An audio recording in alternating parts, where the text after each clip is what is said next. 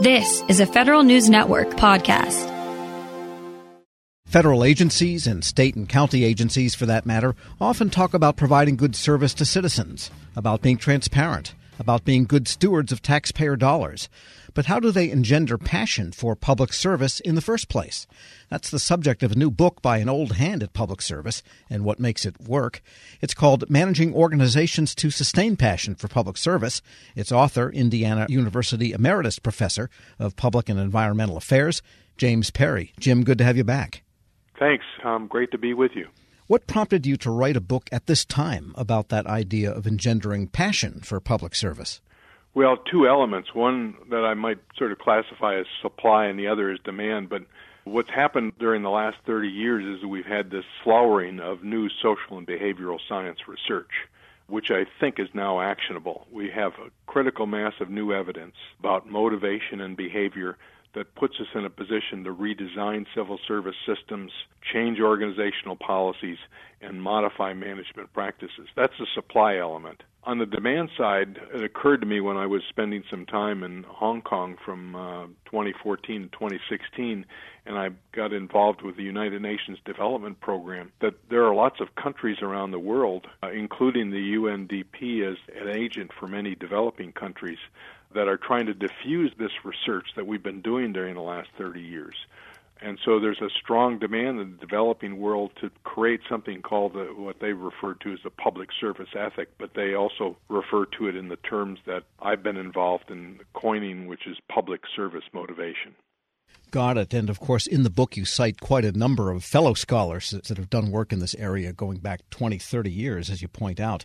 And one of the chapters has a really great title, and I wanted to maybe discuss with you what is behind that leveraging the meaningfulness of public work, which is something I guess we're talking about that agencies can do within themselves. We're not talking about external factors, but really what the government does for itself, correct? Yeah, this is something that managers and leaders, executives in the federal government or any government need to be thinking about. I start the chapter with an anecdote that's traveled well in the federal government. It's about a chance meeting between President Kennedy and a janitor at Cape Canaveral in 1962. And Kennedy is, at least the legend suggests, asked the janitor, you know, what is your job? What are you doing? And the janitor responded to President Kennedy, said, Oh, Mr. President, I'm not mopping the floors, I'm putting a man on the moon. And this is an, an anecdote that's traveled around government for many years, certainly in the federal government. Two years ago, a scholar at the University of Pennsylvania wrote an article for a prestigious journal really talking about this idea of using sort of the work that people in the public sector do, although not only in the public sector, sort of elevating the meaningfulness of what they do. And there's survey evidence, for instance, that suggests that in general, public work is considered more useful and there are fewer perceived useless jobs in the public sector.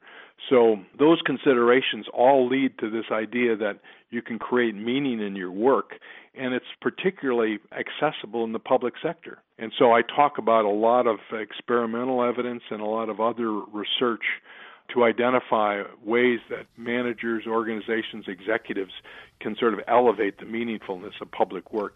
And, and I think it's a powerful tool. And to be honest, I've been at this for almost 50 years and it's something that we've not sort of embraced as strongly as we should in the public context. And with having a whole new crop of political appointees coming into the government right now, what's the uh, single most important thing they can do to leverage that meaningfulness? Well, you know, one is I think to talk about the difference that public service makes, and that's sort of the beginning of this idea of public service motivation. You know, people come to government for lots of reasons. Sometimes they come for extrinsic rewards, you know, money, pensions, and other things. But by and large, many of them come because they want to make a difference. And we need to capture that. And we need to put that front and center. That's sort of one of the bottom lines of the book. That is, public service should be central to the way we think about how we manage our government organizations. We're speaking with Jim Perry, Professor Emeritus of Public and Environmental Affairs at Indiana University and author of the new book, Managing Organizations to Sustain Passion for Public Service. And allied with that idea of leveraging the meaningfulness of work, I guess the next chapter kind of is a corollary there, and that is creating a supportive work environment. You hear a lot about that type of talk. It doesn't always happen in every agency, though, does it?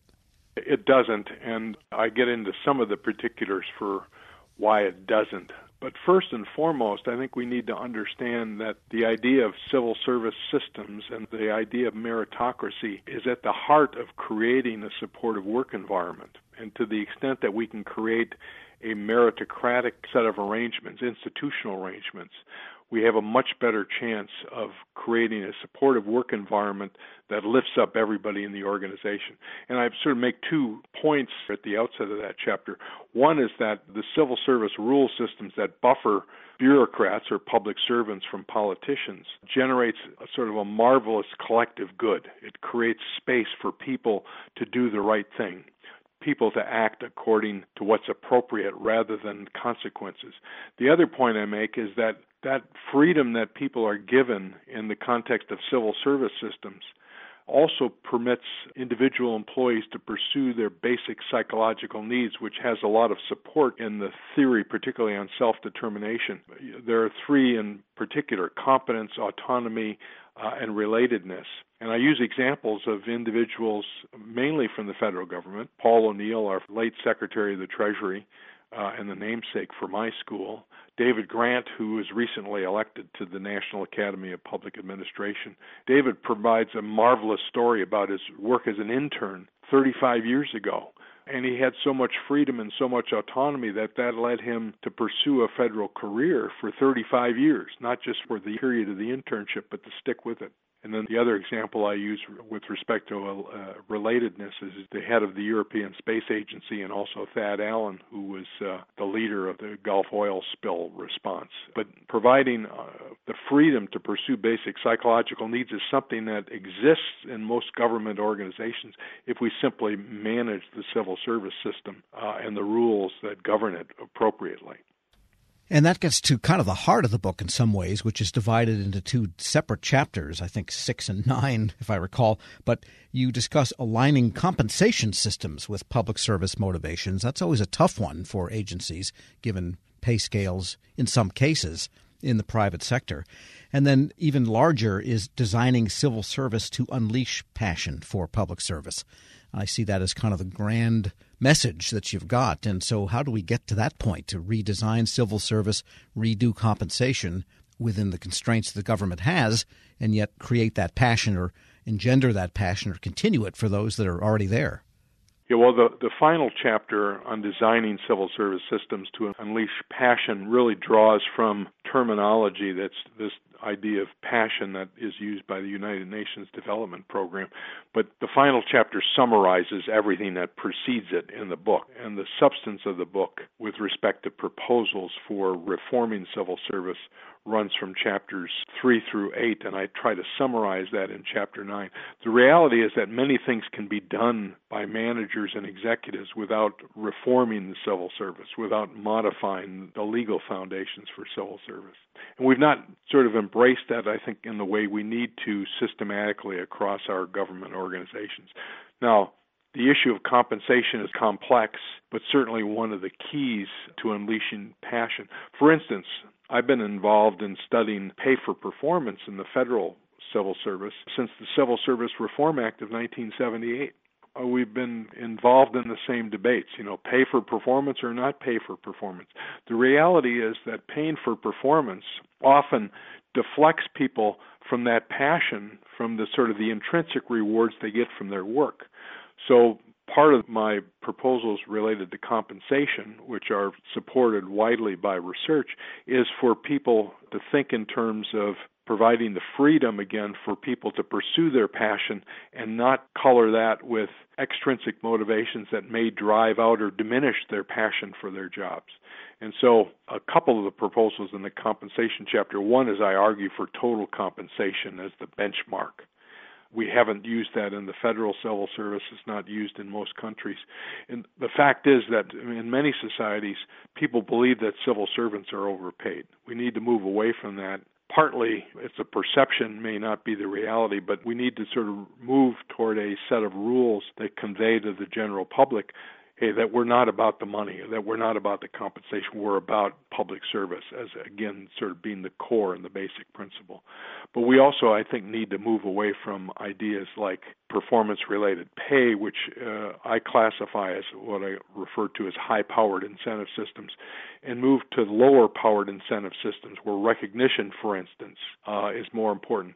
Those sorts of incentive systems decrease the prospect of crowding out intrinsic motivations, which are much more powerful and important to many public servants, and crowding in the power of intrinsic motivation and elevating that to its rightful position for public servants. And a final question Do unions have a useful role in this whole equation, or do they tend to, do you think, follow their own needs and requirements as they get bigger and bigger?